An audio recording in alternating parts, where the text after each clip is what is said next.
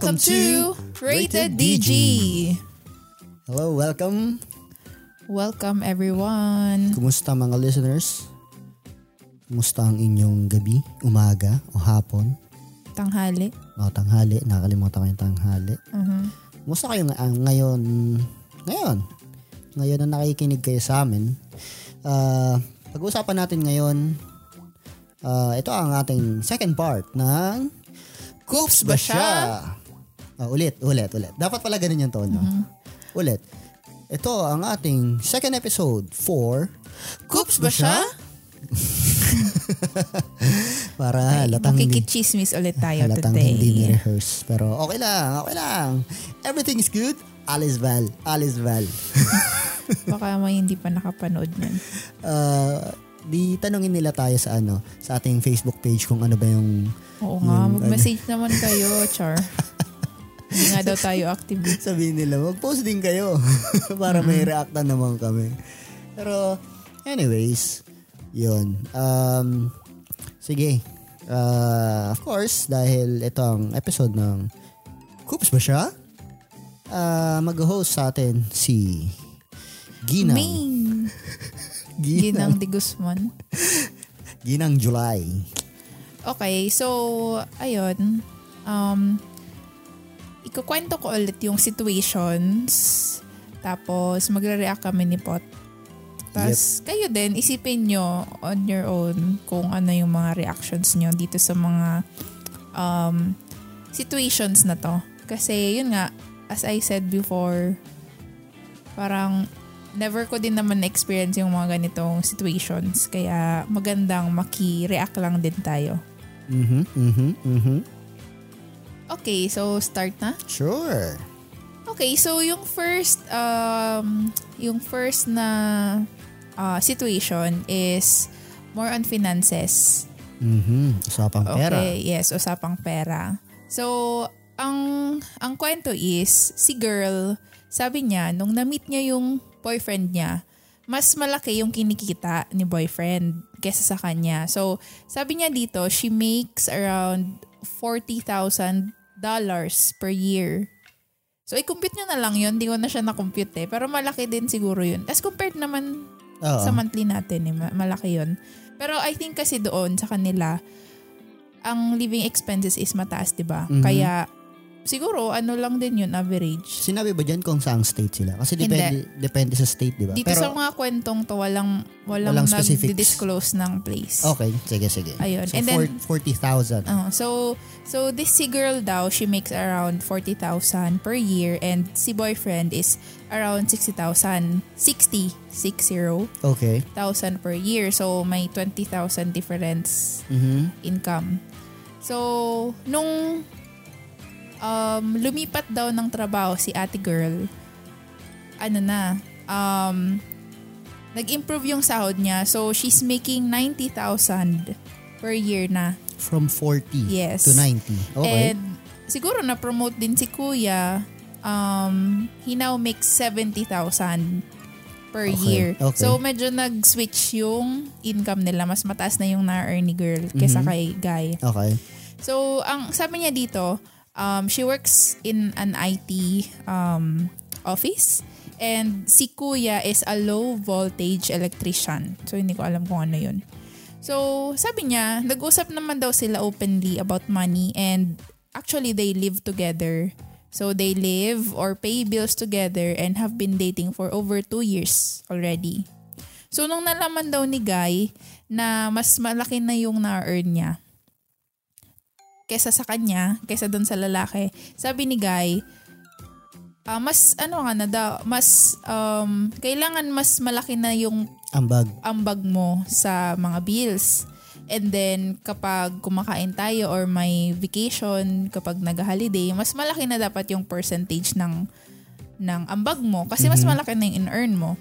Tapos, sabi din dito, the girl, kapag lumalabas daw sila to eat, usually naman nagbabayad si guy. Pero sometimes, si girl naman daw, tinitreat niya. So, parang ano lang din, patas-patas lang. Mhm.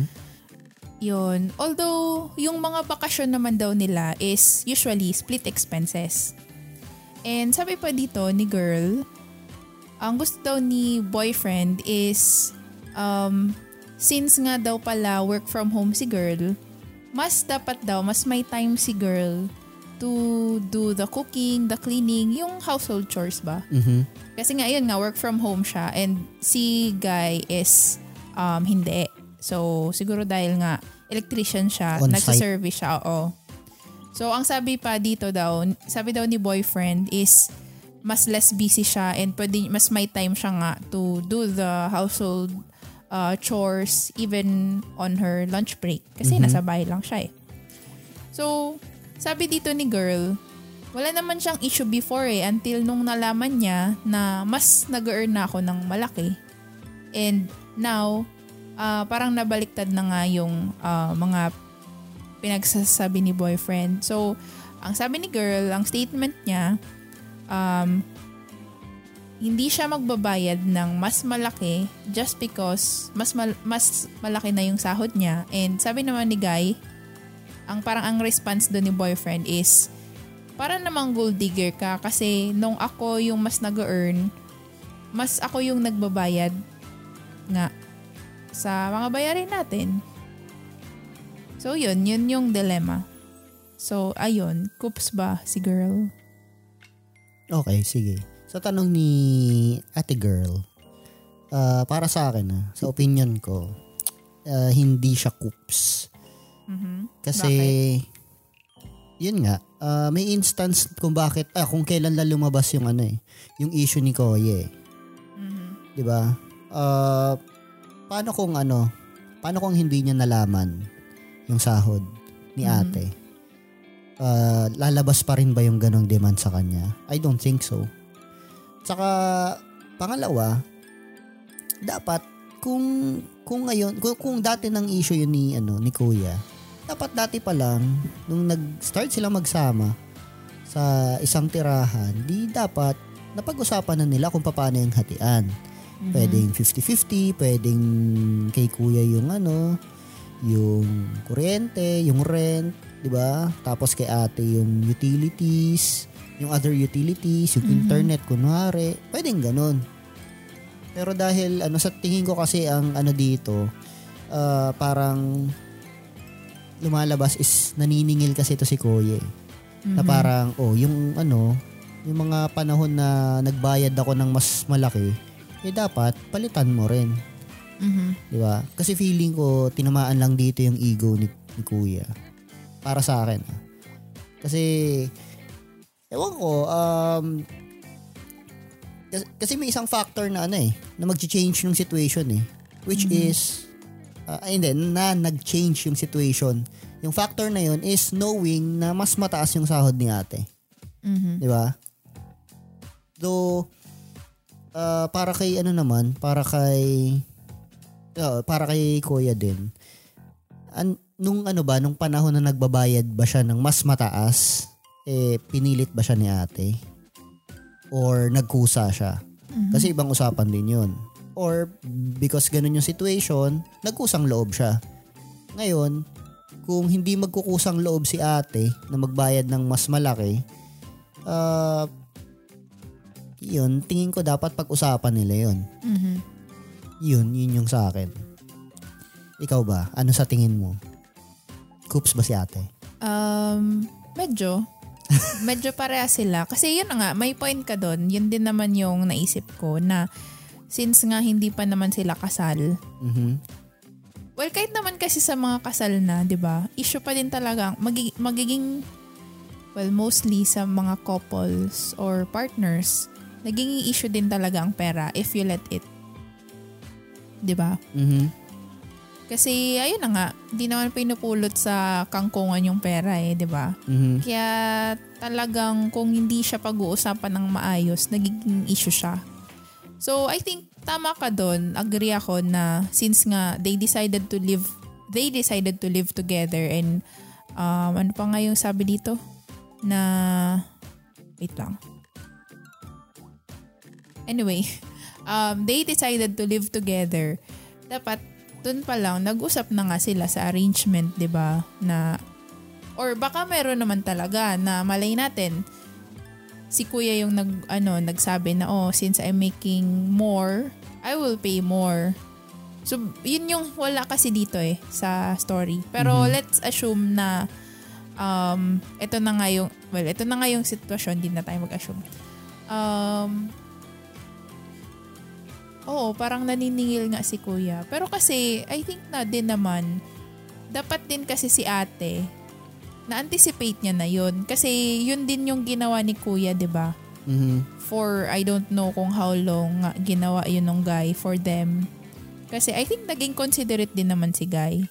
And ayun nga, lumabas yung ganong issue kasi syempre, parang inisip ni guy just to be fair na ikaw naman, Mhm. kasi when you don't have that much, mas siya yung sumasalo. Mhm. So nakuha ko din naman yung sentiment ni Guy and um, the fact na nag, nagiging issue din siya kay ate nung nagsabi nun si Guy, ibig sabihin they're not on the same wavelength when it comes to money. Mhm. They're not So, on the same page. Kumbaga. Ibig sabihin kung ganito, ganito na live-in pa lang din sila na nag, magtatalo na sila sa pera, pag-isipan na, na nila kung magpapakasal, kumbaga kung pang matagalan ba sila kasi mahirap eh kung kung ganito pa lang eh nagtatalo na sila, 'di ba? Yep. Pero I think both of them Coops. coops. Kasi ayun na nga. Um dap, napag-uusapan naman eh and dapat um kumbaga yun nga before pa lang pinag-agrihan na nila and yun nga dapat in the first place um nag 50-50 na lang sila kahit ano kahit kumbaga kahit sa Rega- bills man lang Regard- din Regardless sa sahod mo. Oo, kahit sa bills man lang din, pata sila. Tapos, kung sa vacations or sa eating out nila, may Hmm. KKB. may ano sila. hindi naman, parang KKB sila. or at least may ano sila, oh, may may fund sila, may pool of funds sila na oh, kung gusto nating mag-eat out or mag-vacation, let's save for that. Mhm. Para at least, kumbaga, may mapagkukunan. Hindi palaging si ate nagbaba ay si kuya nagbabayad, si ate konti lang or si kuya lang palagi that Mhm. time. Parang ganun, ganun lang yung naisip ko. Oo, kasi feeling ko ano pa rin sila eh. Mag-isip sila pang sarili pa din. Mm So immature pa sila. Pero ang ano ko dito, um, may, yung isa doon sa nabanggit mo kanina sa kwento, yung chores, doon medyo cooks doon si ano si oo. kuya. Mm-mm. Kasi yun nga, nasa isang bahay kayo eh. Uh, yun nga, uh, parang sabihin natin, okay sige, yung labahin, yung labahin gagawin ni ate. Buti sana kung damit lang ni ate yung lalabhan. Mhm. 'di ba? Eh damit din ni Kuya 'yun. Kumbaga parang para sa akin na hindi mo pwedeng gawing excuse na wala kang oras Mm-mm. kasi nagtatrabaho ka eh. eh. paano si ate? Alam mo ba kung ano yung trabaho ni ate? Mm-mm. 'Di ba? Ah, kumbaga parang oh sige work from home pero alam mo ba yung struggle ng work from home? Mhm. 'Di ba? Hindi na, hindi hindi rin siya madali. Hindi siya ano, hindi rin siya ganun lang kasimple. Saka si ate, paano ba malalaman ni ate na ano na nagtatrabaho nga ba yung ano yung partner niya o si Kuya sa field, 'di ba? Paano kung supervisor lang din naman pala siya tapos alam mo yun pupunta sa site tapos titingin lang or what hindi talaga siya yung hands-on, 'di ba? Hindi natin alam. Pero yung, yung the fact na sinasabi niyang mas dapat si ate yun, kumbaga parang hindi rin eh. Mhm. 'Di ba? Y- yung chores kasi mas mabilis nga matapos pag dalawa kayo eh. 'Di ba? Mhm. O kahit pagod ka, ba kung may katulong ka, mas magaan pa rin yung trabaho. 'Di ba? Pero it doesn't mean na lahat sasaluhin ni ano ni ate. Doon ako medyo medyo off doon kay Kuya. Mm-mm. Or ano nga, kung wala siyang time, edi mag, mag, mag ano na lang sila, kumuha, kumuha sila ng ano, um, yung di yung stay in na housekeeper. Mm. Kung pagtatalunan nila, mag-share na lang sila ng man, ng, yun nga, mag, mag-ambagan sila for a housekeeper. Yung ano lang, yung pumupunta lang to clean, tas Mhm. aalis na. Mhm. Kung ang, ang daming, ang daming possibilities. Yes, uh, na hindi nila naisip Dapat pero hindi sila mag talo. and ano yan mag magsingilan ba? Mm. Or mag, ano, kasi wala eh. Eh, kasi kung chores lang din naman, oh, mapupuntahan eh, di pagkagamit mo ng damit mo, di sunugin mo para wala kang labhan. Pagkatapos nyo kumain, basagin mo yung plato. Ba yan? So, Tapon- gastos yun. Tapon mo na yung plato. Eh, malaki naman yung sahod ni ate. Ayun pa din. Ganun pa din. Bibili pa din. So, Eh, hindi, tatalo ulit sila kung hindi. sinong bibili. si ate lang yung pwedeng magbalag. Kasi siya na may pambili. Hindi, joke lang. Same lang din. Medyo bumibigat na kasi yung ano, bibigat na yung aura. eh. hindi, hindi naman. Pero yun lang din. I mean, pag gusto may paraan. Pag Mhm. ayaw may dahilan. Saka, ewan ko ha, pero alam ko, sa totoong ano talaga, sa totoong sitwasyon, marami din talagang ano, ah, nag-aaway tungkol sa pera. Mhm. Which is sad kasi, di ba, ah, ano yun eh, dapat yun nga yung ano niya eh. Yun nga yung dapat hindi nyo pinagtatalunan kasi di, ba, kung magtutulungan kayo, mas madami yung pera nyo eh. Mhm. Diba? Tayo ba nag-away na ba tayo dahil sa pera? Ah, parang hindi pa naman. Sana hindi pa. Sana hindi. Wala akong maalala. May naalala ka ba? Meron. Joke lang. Wala. Kuya, mm, ano kaya ako? Galante. Pagdating sa iyo. Mm, mm-mm. Parang nagdalawang isip ka pa doon ah. Anyways, so anong Ano? verdict? Para sila. Para sila coops. Mm, para sa akin, ikaw ba? Ah, dahil sa points mo, oo. Mm. Na, naisip ko rin na medyo si ate eh, medyo coops din kasi yun Oh, nga. kasi Wala the- siyang kusa eh. You know, the, the fact na nagiging issue yun sa kanya, meaning nga, parang mabigat sa loob niya na gano'n na, Na, yung oo. mangyayari. So, may, may point si kuya. Mhm. Parang, so nung ikaw yung nag, so yung ako yung sum, mas sumasalo ng mas malaki, okay lang sa'yo. Tapos Mhm. ngayon na ikaw na yung mas mayaman. parang Ikaw yung mas, kaya, mas may mas kaya. may kaya. Parang hindi na hindi na fair. So ano Mhm. yun? Oo nga naman. So oo. para sila, para silang may ano, Mga yung may mga toyo. Okay, on to the next. Okay, next issue. So, ang nag-post... Issue talaga. Mm, so, ang nag-post is mother. So, mother siya ng 24-year-old mother... Ay, ano ba yan? ng 24-year-old daughter na ang name is... Was, feeling ko ano lang din naman to. Fake name. So, ang sabi niya is si Christine. Christine yung anak niya. So, si, si Christine daw moved back to their hometown after niyang ma-obtain yung college degree niya and na, sa kanya na-meet yung current boyfriend niya na si Simon which is 30 years old. So, ah, mas matanda ng 6 years si boyfriend sa anak niyang 24 year old, 24 years old. So, sabi dito ng nanay, yung nag-post, hindi siya masyadong kumbinsido kay Simon. Pero civil naman sila when they're around each other. Kumbaga parang ah, okay lang. Pero hindi siya hindi siya natutuwa masyado kay Kuya, kay boyfriend. So, one day daw, tinawagan ni mother si anak niyang Christine para daw mag-lunch sila. So, nag-agree naman daw si Christine. So, hindi ang hindi alam nung nanay, sinama ni Christine, si Simon. Mhm. So, medyo na-bother si mother. Na-bother si mother.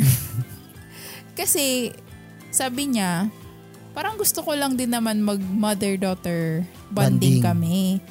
Parang to catch up lang on ordinary stuff. Kasi nga, nung nag-aaral si Christine, umalis siya sa bahay. So, parang naging long distance. Ewan ko kung how often she can come home. Maybe during holidays. Pero yan, nag-assume na naman ako. Pero yun nga, gusto niya lang din uh, na magbanding silang magnanay. Mhm. So, since wala naman na siyang magagawa, winelcome niya na yung mag magjowa. And um, as far as ordering food daw, ang in-order nung nanay is yung usual for her and her daughter. Yung, Siguro yung alam niyang paborito ng anak niya. And si Kuya daw, ang nag-check ng menu, tas nag pumili daw, ang sabi dito ha, pumili ng many stuff, in- including daw drinks. So, nung time na nag-order si Kuya, hindi naman siya na-bother kasi ang nasa isip niya, siya ang magbabayad kasi, yun nga, eh, si, si Simon yung magbabayad kasi nag-order siya eh, ganito, ganyan. Tapos hindi naman siya kasama dapat, di ba? Pero apparently, hindi yun yung case. Tonight na yung issue, natutuwa na ako, Char. so yung tapos na sila kumain, dumating na yung bill. Sabi ni mother dun sa dalawa, oh, ako lang, ako, ang babayaran ko lang yung kinain ko, tapos nung anak ko. So si Simon nagtanong, kapal lang mukha niyo. nagtanong yung boyfriend, bakit naman ganon tita? Wow. So sabi naman ng nanay, syempre in the first place, hindi ka naman dapat kasama dito. Tapos parang sabi dito, he let out aloud, come on now, what? Parang yun yung English kasi. Yun daw parang nag-ano, ha? Talaga? Bakit? Parang gano'n, nag-ano daw, nag, nag, nag, ayun, nag-eksena si kuya kasi ma- malakas nga daw yung pagkasabi. Tapos yung anak niya naman, syempre kinakampan yung boyfriend. Sabi, sabi ni Christine, seryoso ka ma? Tapos sabi nung nanay, yes. Because ikaw lang yung in-invite ko. 'di ba? And sabi nung anak, parang ang bastos naman and napaka-unwelcoming naman sa boyfriend ko. Because parang the fact na um, he took the time to drop what he was doing and come join us. But, ayun, sabi ni, sorry, na, medyo na, binabasa ko pa kasi yung story. Pero yun nga, sabi ni, sabi ni uh, Christine, the fact na iniwan niya yung gina, kung anong ginagawa niya para samahan tayo, parang, nab, nabas, ang bastos naman na hindi mo siya ililibre. Mm-hmm. Tapos sabi naman ni nanay, nung nanay, eh, to be honest, well, hindi ko na yun kasalanan kasi ikaw lang din naman talaga yung in-invite ko. Parang nagiging firm siya sa mm-hmm. sa decision niya. And ayun, medyo na-offend, well, na-offend yung anak niya, si Christine. And sabi niya, we're, we're, we're just one. Parang mag, magjowa kami. Parang we're one. so kung hindi mo babayaran yung, ay kung hindi mo babayaran yung pagkain ni Simon, eh di wag mo na lang din bayaran yung yung kinain ko. Parang it's either you pay for us or you don't. Mm-hmm. So, sabi ni nanay, parang hindi naman yun fair kasi um, parang ayun na nga, in the first place, tayo lang dapat yung kakain eh. Pero parang yun nga, nagtalo na sila doon. Eh, ng ending, hindi talaga binayaran nung nanay yung ano, yung... So, ang, ang, ang ending, para matapos na yung diskusyon, ang ginawa nung yung nanay, binayaran niya lang yung pagkain niya, umalis na siya. Mm-hmm. So it turns out wala palang pera si ano, walang pera si Simon. Tapos yung anak niya wala din palang dala. So ang nangyari para makabayad yung dalawa, tinawagan nila yung friend nila. Ewan ko kung sinong friend. Tapos nagpabayad sila doon sa kinain. Tapos after nun, tinawagan daw ni Christine yung nanay niya. Parang nagtalo-talo pa sila na parang nakakaya naman ngayon may utang patuloy kami dun sa friend namin. Bayaran mo. Parang din naman pa nabayaran niya mm-hmm. yung ano, yung pagkain nila. Kasi napahiya pa daw siya kay Simon and Odd. Parang ganun. So, ayun, sabi ng nanay, dahil doon, things got worse between them.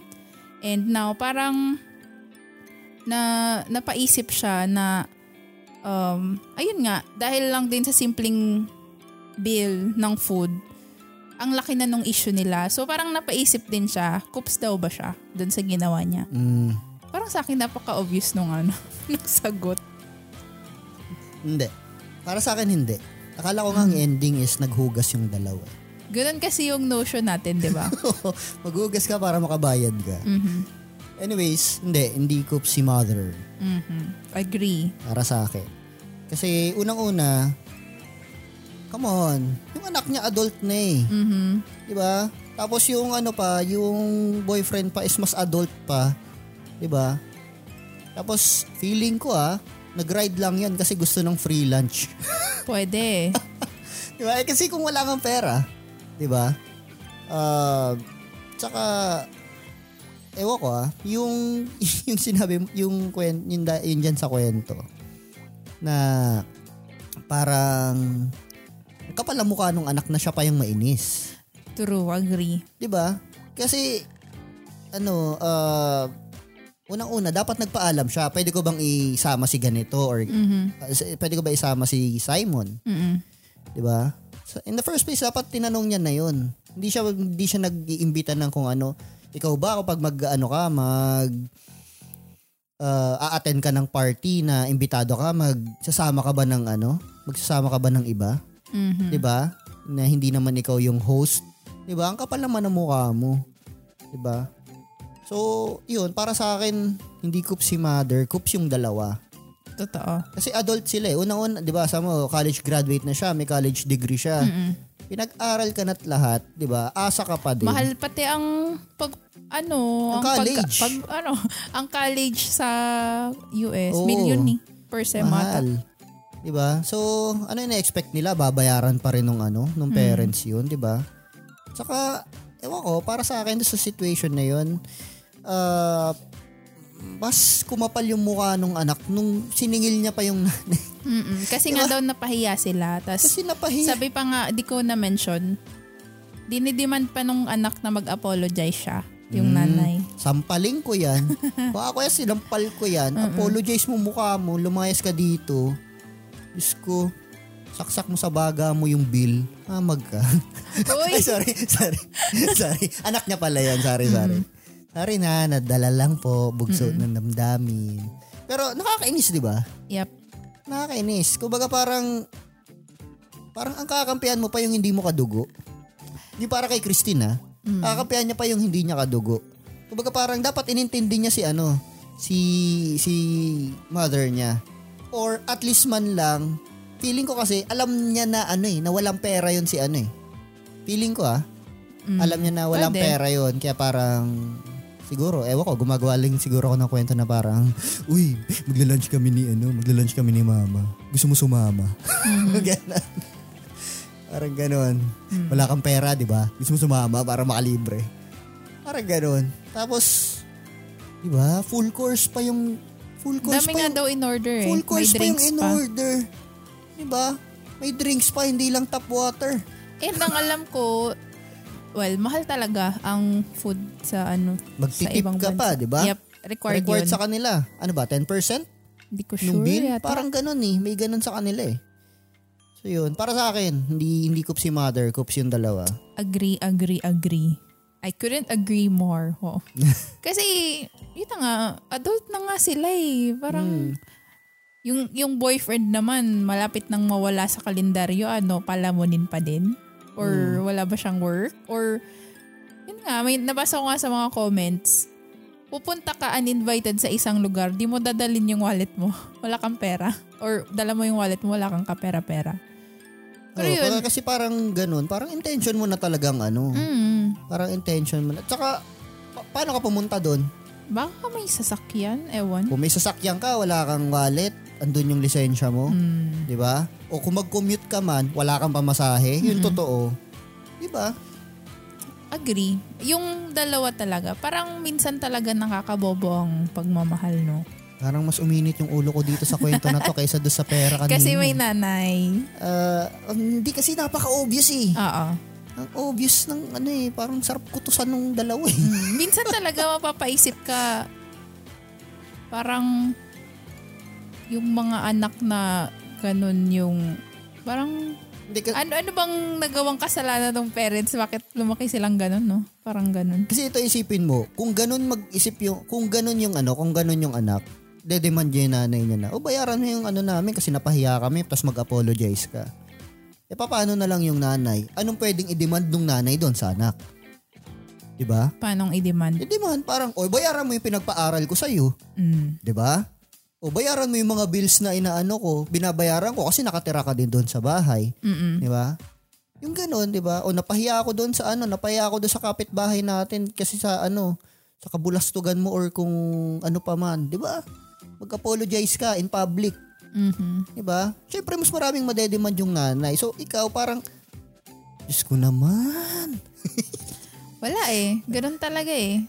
Wala. Pero ayun, maling-mali talaga yung mag yung magjowa kasi in the first place, hindi nga talaga invited si kuya. Mm, Nagtanong na lang sana kung pwede, di Oo, ba? At least para ma-expect din naman ng nanay. Or para masabi ng nanay na, ay hindi, tayong dalawa lang to. Mm.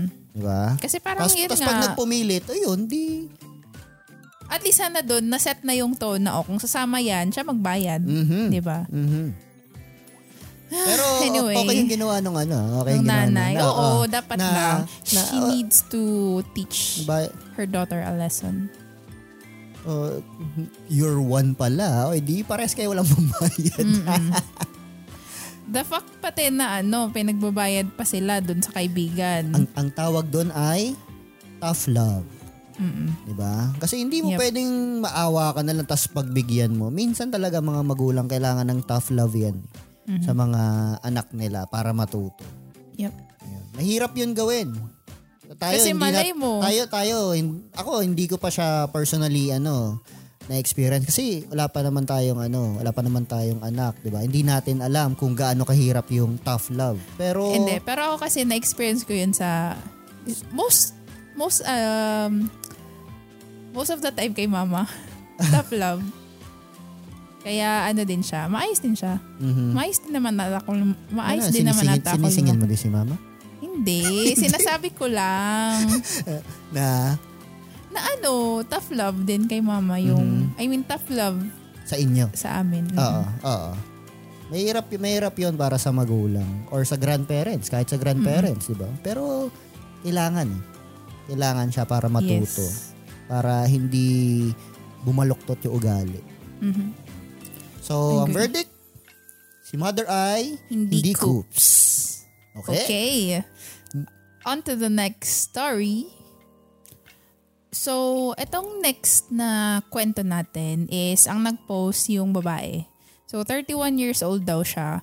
And she's been dating this uh, guy, her current partner, 33-year-old male, for a little over a year now.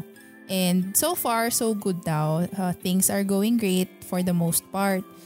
Pero medyo may issue lang si ate kasi in the in that year na nagde-date sila, si kuya never siya nag-attempt to learn any single sign in BSL or British Sign Language. British British.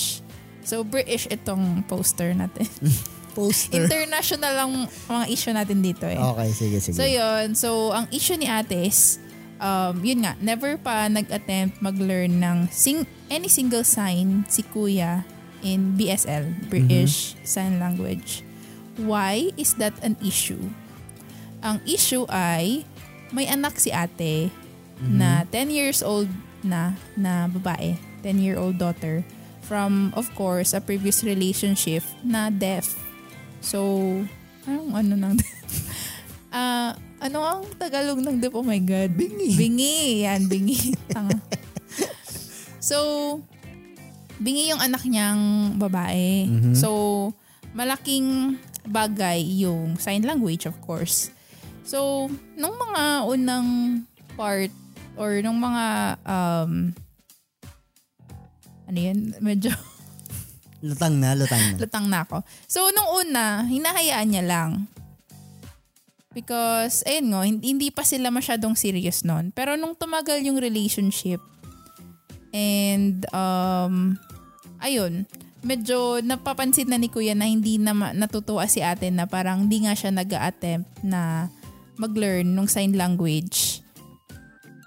Ang ginagawa lang ni Kuya, nagre-rely siya sa notes and um, yung bata kasi nakaka-read, nakaka-read din ng lips. Mhm. Usually, pag gan- ganyan, nakakabasa sila. Oo. Pero parang nagbigay na si ate ng ultimatum kasi um, ang sabi niya doon kay lalaki, kay boyfriend, kailangan mo din naman mag-effort na malaman or matuto ng sign language kung gusto mong tumagal yung relationship natin kasi hindi pwedeng palagi ka lang at least sama, at least sana daw yung basics ng BSL Mhm. Or else daw wala silang future together or worse i-end na niya yung relationship nila kasi ayaw niyang mas pahirapan pa yung anak niya bingi na nga eh tapos papahirapan niya pang ang way ng pag-communicate ni kuya is through notes or reading ng lips parang Mhm. reading ng lips nung nung boyfriend. So, ayun. Sabi daw ni Kuya, parang ang unreasonable mo naman na ini-expect mo ako mag-learn ng BSL, alam mo namang busy ang life niya at demanding yung job, job niya. So, wala daw siyang time. So, sabi nung babae na nag-post, I don't think na unreasonable siya at all with that demand. But ayun nga, nag-post siya dito to seek an outs- outside perspective kung kups daw ba siya sa, situa- sa sitwasyon na to. Na baka nakakaloud lang yung judgment niya kasi nga, syempre anak niya yung pinag-uusapan, di ba? So, ayun. Yun lang din yung gusto niyang perspective na malaman kung kups ba daw siya na nagbigay siya ng ultimatum kay kuya na it's either you learn um, at least the basics of sign language or we end this now. To end our relationship. Okay, so, so sobrang unique niyan ah. Mhm. Parang hindi ko alam kung anong sasagot eh. Pero, well, dahil yun lang yung ano, well, based, based lang sa ano, based lang dyan sa binasa mo or sa kwento ni ate, di ba? Si ate yung Ah, si ate yung nag-post. Um, para sa akin, ah, hindi ako makadecide eh. Ako na. Sige, mauna ka na. Well, sa akin, hindi kup si ate. Mhm. May point siya kasi kung ma- kung gusto ni kuyang maging part ng buhay nila, tama din naman na at least yung basic nung basics ng sign language is matutunan niya kasi wala na eh. In the first place, siguro nung nanliligaw siya, sinabi naman nung, nung babae na "Ma- ang anak ko may special need. Mhm. So, 'di ba, sa kahit sa mga napapanood kong movie, 'di ba? Mang nag-aaral din or natutu parang pinag-aaralan din ng mga nung mga um, relatives or nung nung parents or kung sino man na malapit doon sa tao na may na um, na disabled yung sign language to communicate, 'di ba? Mhm. So, yun lang. At saka, parang mas mahirap nga tuloy yung magsusulat ka lang palagi para kausapin yung bata, di ba? Or, yun nga, mas prone to miscommunication yung reading lang ng lips. Ang hirap kaya mag-read ng lips. Mhm. So, I, I will side with the girl. Hindi siya coops. Mhm. Kasi, yan yan, pumasok siya sa relasyon na yun. Alam niya yung consequ- or hindi naman consequences. Or yung mga Situation. Alam niya yung situation. alam niya yung situation and yung um alam niya yung papasukan niyang mal- well, sitwasyon. So, in the first place, dapat alam niya na yon na magiging part na yun ng buhay niya. Mhm. Kung, yun nga, pagpapatuloy niya yung relationship niya with the girl. Okay. So, ako nga actually interested ako to learn eh. Mhm. Ah, Hindi ko lang alam kung saan ako magsisit. Well, baka YouTube. Pero ayun, kahit nga sabi nung girl, kahit sana yung basics lang, I don't think kakain yun ng, kakain yun ng ano, ng 8 hours a day niya. Mhm. Kahit at least 1 hour per day na mag-lesson siya, I think it will go a long way in 3 months time. May, at madami na siyang alam niyan, di ba? Mhm. So yun nga, ganun pa din talaga. Kung gusto, may paraan. Pag ayaw, may dahilan. So in this case, hindi ko si ate. Okay. Sige. Ang ano kasi, ah, kaya hindi ako makapag-decide kanina kasi ang iniisip ko is yung doon sa tanong, yung doon sa specific tanong ni ate na, coops ba siya na nagbigay siya ng ultimatum? Parang ganon. Ah, sa akin, nagdadalawa-dalawa ako kasi pwedeng, alam mo yon pwedeng si kuya is, paano kung hindi niya rin alam kung paano mag-start? Ah, paano din kung, malay mo, nag-aaral naman siya pero uh, pero hindi niya pa lang muna pinapractice. Or slow ganon. learner siya, Oo, ganyan. pwedeng slow learner siya na ayaw niyang malaman nung ano. Hindi ko alam, kaya nga sabi ko, 'di ba? Ah, makakapag-comment lang ako based lang doon sa sa sa pinost, doon lang sa kinuwento ni Ate. Pero at the same time, napaisip napaisip din ako na syempre, ah, kung interested kang matuto sa isang bagay, hindi mo idadahilan yung oras. Mhm. Di ba? So, kung interested ka sa isang bagay, magagawa mo ng paraan na matutunan siya. Di ba? Kahit gaano ka ka-busy, ka-busy, mat- matututo ka, ma- mapag-aaralan mo siya, mabibigyan mo siya ng oras. Mhm. So, yun. Uh, ah, para sa akin ano din, ah, hindi ano, hindi hindi naman coop si ate na nagbigay siya ng ultimatum uh, based doon sa kwento. Mhm. Pero kung may sa side naman ni Kuya, kung may iba pang ano, kung bakit, yung may reason na ano, eh, hindi, hindi natin alam. Pero based lang dito sa kwento, yun. Hindi. Si ate ay hindi coops. So, yun ang verdict natin parehas. Si ate ay hindi, Hindi coops. Okay, move on na ba tayo? Yeah, oo, sige, kasi ang hirap ng sitwasyon na yun. Hindi ko, hindi ko malagay sarili ko doon eh. Oo. Na magaling akong mag mag sign language. Pero gusto ko rin matutunan yan ah. Mm-mm. Parang ano siya, parang okay matutunan. Hindi mo alam kung kailan mo siya gagamitin, di ba? Malay mo, makat may matulungan ka na ganun yung ano, way of communication. Pero anyways, let's move on to the next. Okay. So, ang next kwento naman is about sa young adults na mag-boyfriend-girlfriend. So, ang nag-post si, ah, si girl. So, 19 years old siya. Tapos yung boyfriend niya is 20 years old. So, yun, young adult. Medyo finifigure out pa ang buhay. Buhay adulting. Mhm. So, itong kwento is si girl um, gusto ni boyfriend na ma-meet ni girl yung friends niya. So, yung friends ni boy, gusto niyang ipamit kay girlfriend at a Mhm. local bar. So, nung nandun na daw sila and inintroduce ni girl yung sarili niya, ang sabi dito ni girl, parang tiningnan lang daw siya ng mga friends tapos went back to talking to the boyfriend. So parang tiningnan siya tapos nakipag-usap na ulit kay boyfriend. So parang medyo dinedma. Mhm. So, nung nandun na sila sa um sa sa bar, nag-try din naman daw si girl to start a conversation or entering the parang siningit niya yung sarili niya sa current conversation. Mhm. Pero parang medyo na cold shoulder siya. Parang deadma lang din ulit. So, parang after about an hour daw, nagpa-CR siya. So, may nakakita daw sa kanyang group of girls na parang ang lungkot niya. So, niyaya siya. Tapos, um, niyaya siya ng girls na mag-join sa kanila. Tapos, ayun, nakwento niya yung nangyari. Kung bakit siya ganon, sad. Mhm. Tapos parang na-enjoy ni ate yung company with the girls. So, um, yun, medyo naka, ano niya, naka-jive niya yung mga ugali. Tapos, ayun, she, she had fun. Tapos, na-notice niya na yung boyfriend niya, tapos yung friends, yung boyfriend and the friends Mhm. left the bar. So parang di, dito, based dito sa kwento, wala akong nakita na nagpaalam sa kanya or sinabihan siya. Mhm. Wala.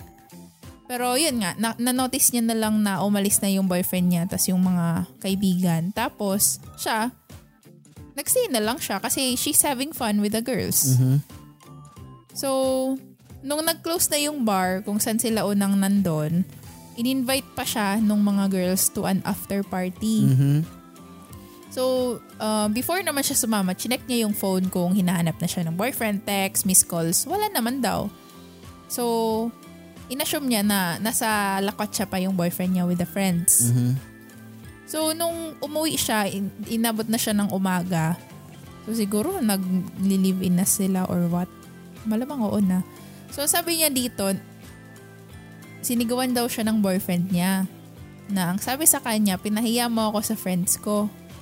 And nag-aalala kami kung asan ka na.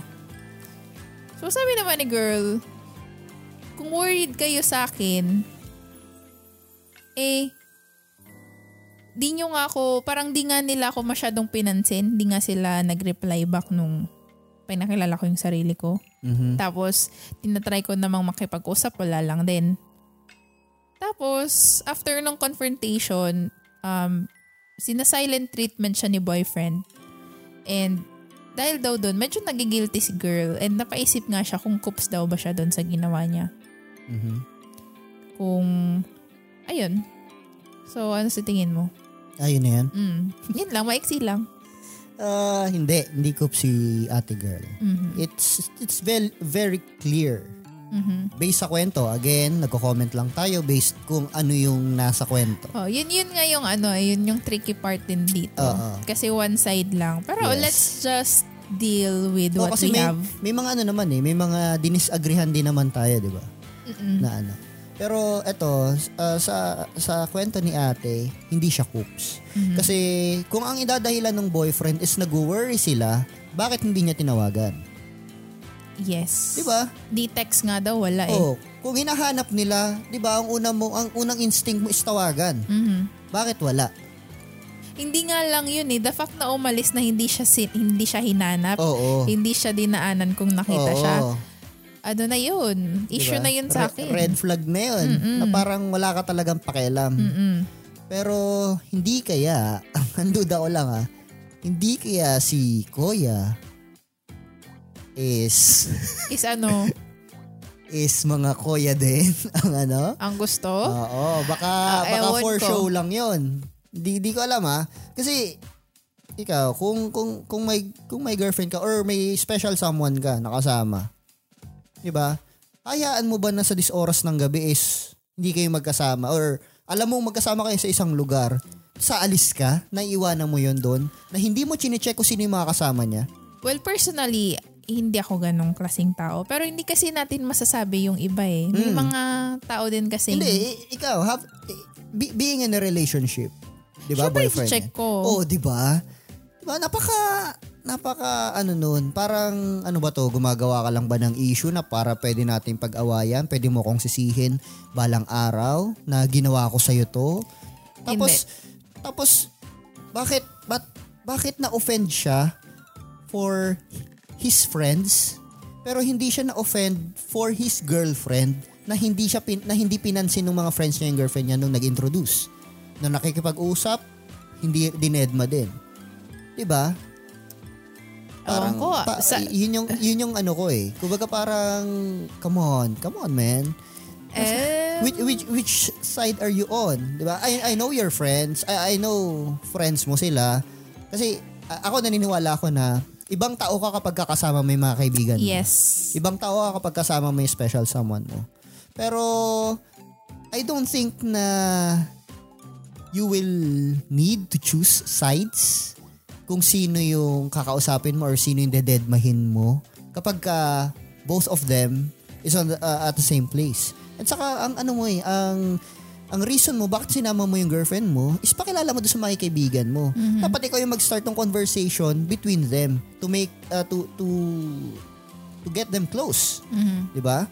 Kasi ikaw ikaw nga pakilala kita sa mga ano, kumbaga parang uh, y- si boyfriend ba pag, pag, pag ba pinakilala siya sa other group na hindi niya kilala, totally wala siyang kilala. Ano ba, magiging comfortable ba siya agad? Hindi naman, 'di ba? Mhm. So, para sa akin, hindi ko si ano, si ate. Tapos, para i-ano pa siya, para dead mahin, an, ano yung term mo kanina? Silent Para treatment. i-silent treatment pa siya? Eh, pa- para sa akin, hindi. Mas scoop Wala si, eh, mas scoop si, eh. mas scoop si kuya. Yung, daming, sa kwento natin ngayon, parang ang daming nagli-live in na immature. Eh, wala eh. Ano daw eh. Love is the answer to all daw eh. Mm. Diba? Buti na lang nga, na-enjoy pa ni ate yung gabi. Mm-mm. With the girls. Mm-mm. Well, yun na nga. May mga tao din kasi talagang bumabago yung, ay well, bumabago. Nabab, Nagbabago. nagbabago yung aura kapag may friends nga. Mhm. And siguro sa excitement niya lang din to meet the friends, hindi niya na napansin na nadededma yung girl. So, I think, I think ang pinaka-issue sa akin dito is, ginawang big deal ni kuya na pinahiya siya. Na never niya man lang naisip yung safety ni ate. Mhm. Parang mas parang mas okay-okay pa sa akin kung sinigawan niya si ate na, "Oh, saan ka pumunta? Umaga na. Saan ka nagpupunta? Sino yung mga kasama mo?" I think mas okay pa sa akin na nagalit siya for the safety of the girl kaysa nagalit siya na napahiya siya. Saka anong napahiya dun? Kaya nga, yun na nga. Wala eh. Eh, may issue siguro yung lalaki. May toyo din siguro nga yung Hindi, lalaki. feeling ko gumagawa lang ng galit yun. Hmm, Para, ewan ko. Pero yun nga, sa sitwasyon na sh- shit, sa sitwasyon na to, hindi ko si ate. Although, pwede din naman nag-text siya na, oh, um, Nasaan na kayo? Parang ganun, no? Tinext ni ate hindi, si I ano. mean, siya lang, kung di naman nag-update si kuya, pwede din naman nagsabi siya na, oh, uh, may mga namit ako, so I think nasa labas ka pa din naman with your friends, so sama mo na ako sa kanila. At saka kung nasa isang bar lang sila, kamo, pwede naman lumapit, tapos parang, oh, dito muna ako sa table na ganito. Di ba? Mm. Parang, mahirap ba yun? Oo. Pero for the most part, si kuya yung ano, kuya yung Hmm, oo. coops. Oo naman, talaga. Para sa akin.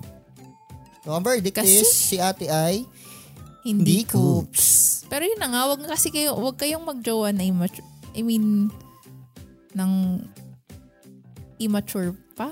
Pero kasi, magiging naman- part mo naman, magiging Oo. part din naman kasi yun ng journey mo eh. ah, para Doon ka matuto. matututo. Oo. Pero sige, Malalaman, sige mala- lang, magjowa lang kayo. Nagbago bigla. Ang bilis ah.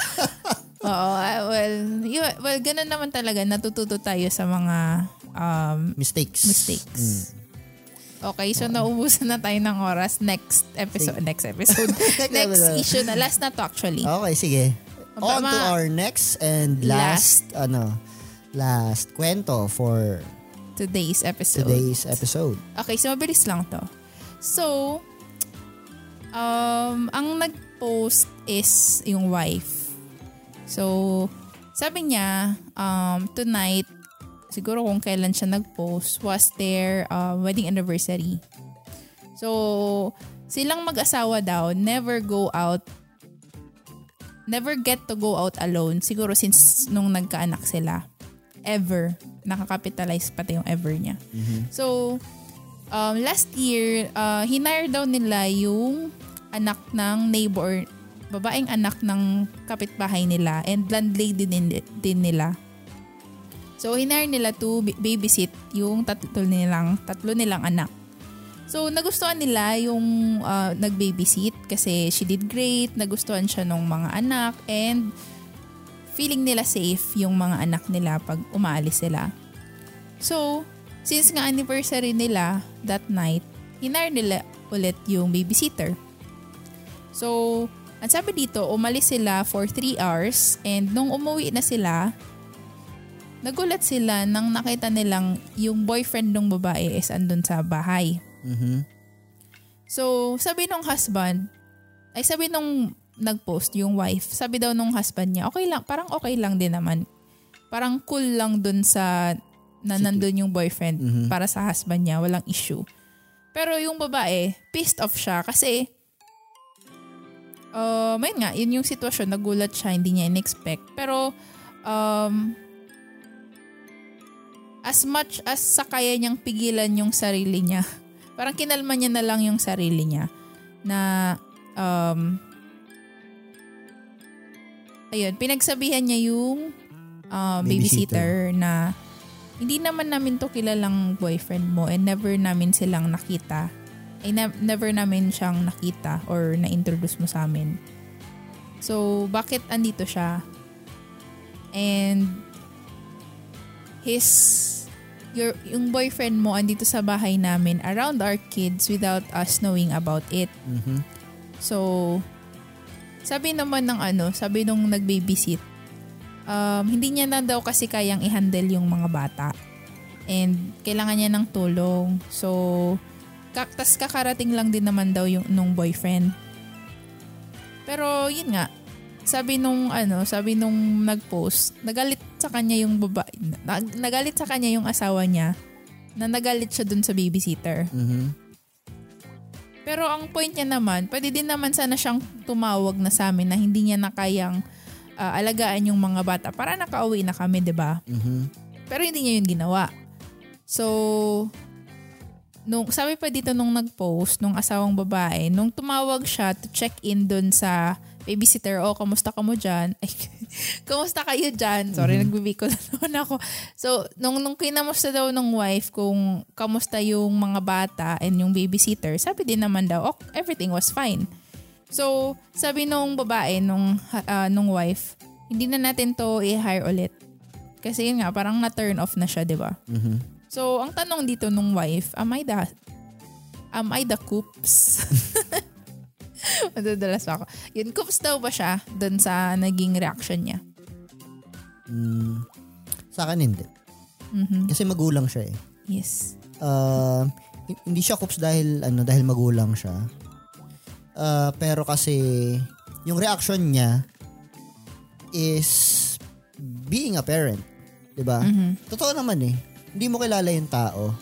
Tapos kumbaga never mong na-meet, 'di ba?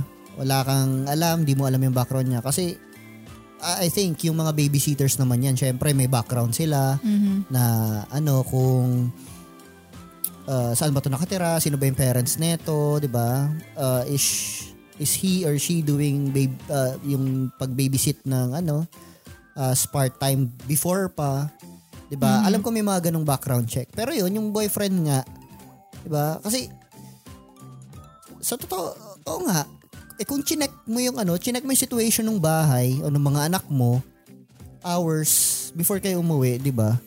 Tapos everything is fine. Kasi all of a sudden, biglang may stranger na lang sa bahay mo. Di ba? As a parent, matatakot ka. Di ba? What if, uh, oh, what if iba yung situation? Paano kung dumating sila doon? I- iba na yung ano, situation. Saka lang ba mag-iisip yung ano, yung asawa na ano, na mali na may ibang tao doon Mhm. na, na without their knowledge. Saka yun, at the same, kaya, eh, modern na yung ano natin, modern na yung communication natin. You could have called. 'Di ba? Tama yung ano, tama yung sinabi niya. Pwede naman silang tinawagan kahit na nasa labas pa sila, 'di ba?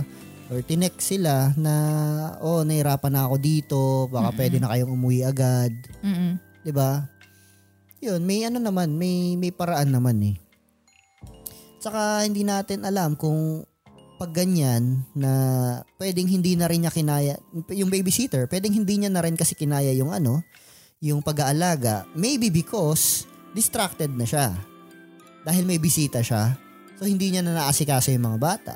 Mhm. Pwedeng ganon. Tapos yung mga bata kung ano nang kagulo-gulo yung ginagawa sa loob ng bahay, di ba? So, pe- pwedeng ganon. Pwedeng ganon yung situation. Pero para para ano, para magpigil ng galit yung nanay or para mag-decide siya na hindi na kunin yung babysitter, I think it's it's just right.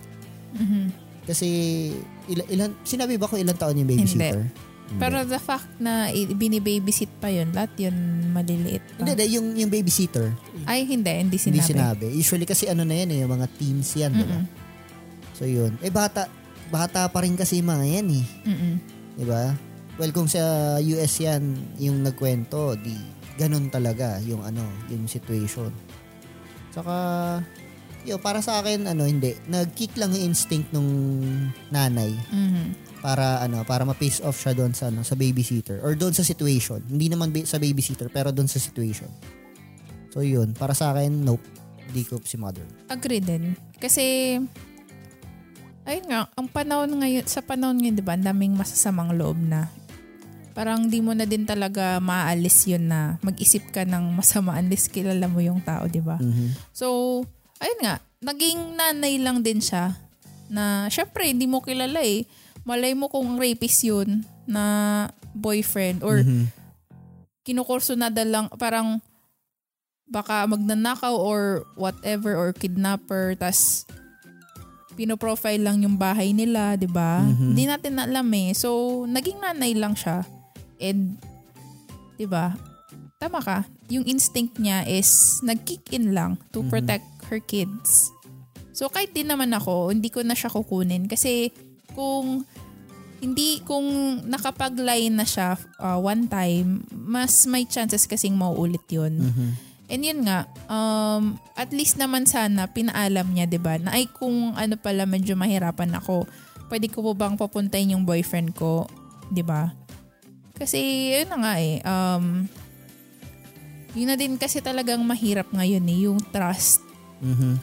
na alam ko talaga mahirap na ngayon makakuha ng kasambahay na mapapagkatiwa. Well, hindi nga to kasambahay, babysitter lang eh. Pero kahit dito 'di ba sa atin, ah, yung mag-aalaga sa bata, di mo na din alam eh kasi dami na dami-dami ng mga ah, documentaries or balita lang na mga ng mga napahamak na bata dahil sa wrong they were in the wrong hands na babysitter or kasambahay, 'di ba? Kaya talagang hindi may iwasan na mapaparanoid or mag-hysterical yung nanay. At least nga na, na-control niya yung sarili niya eh. Siguro, ano na lang din, since neighbor nila, tas anak nung landlady, kaya medyo na-control niya pa yung galit niya. Pero, ayun, hindi siya coops din para sa akin kasi, ayun nga, nanay siya eh. Mhm.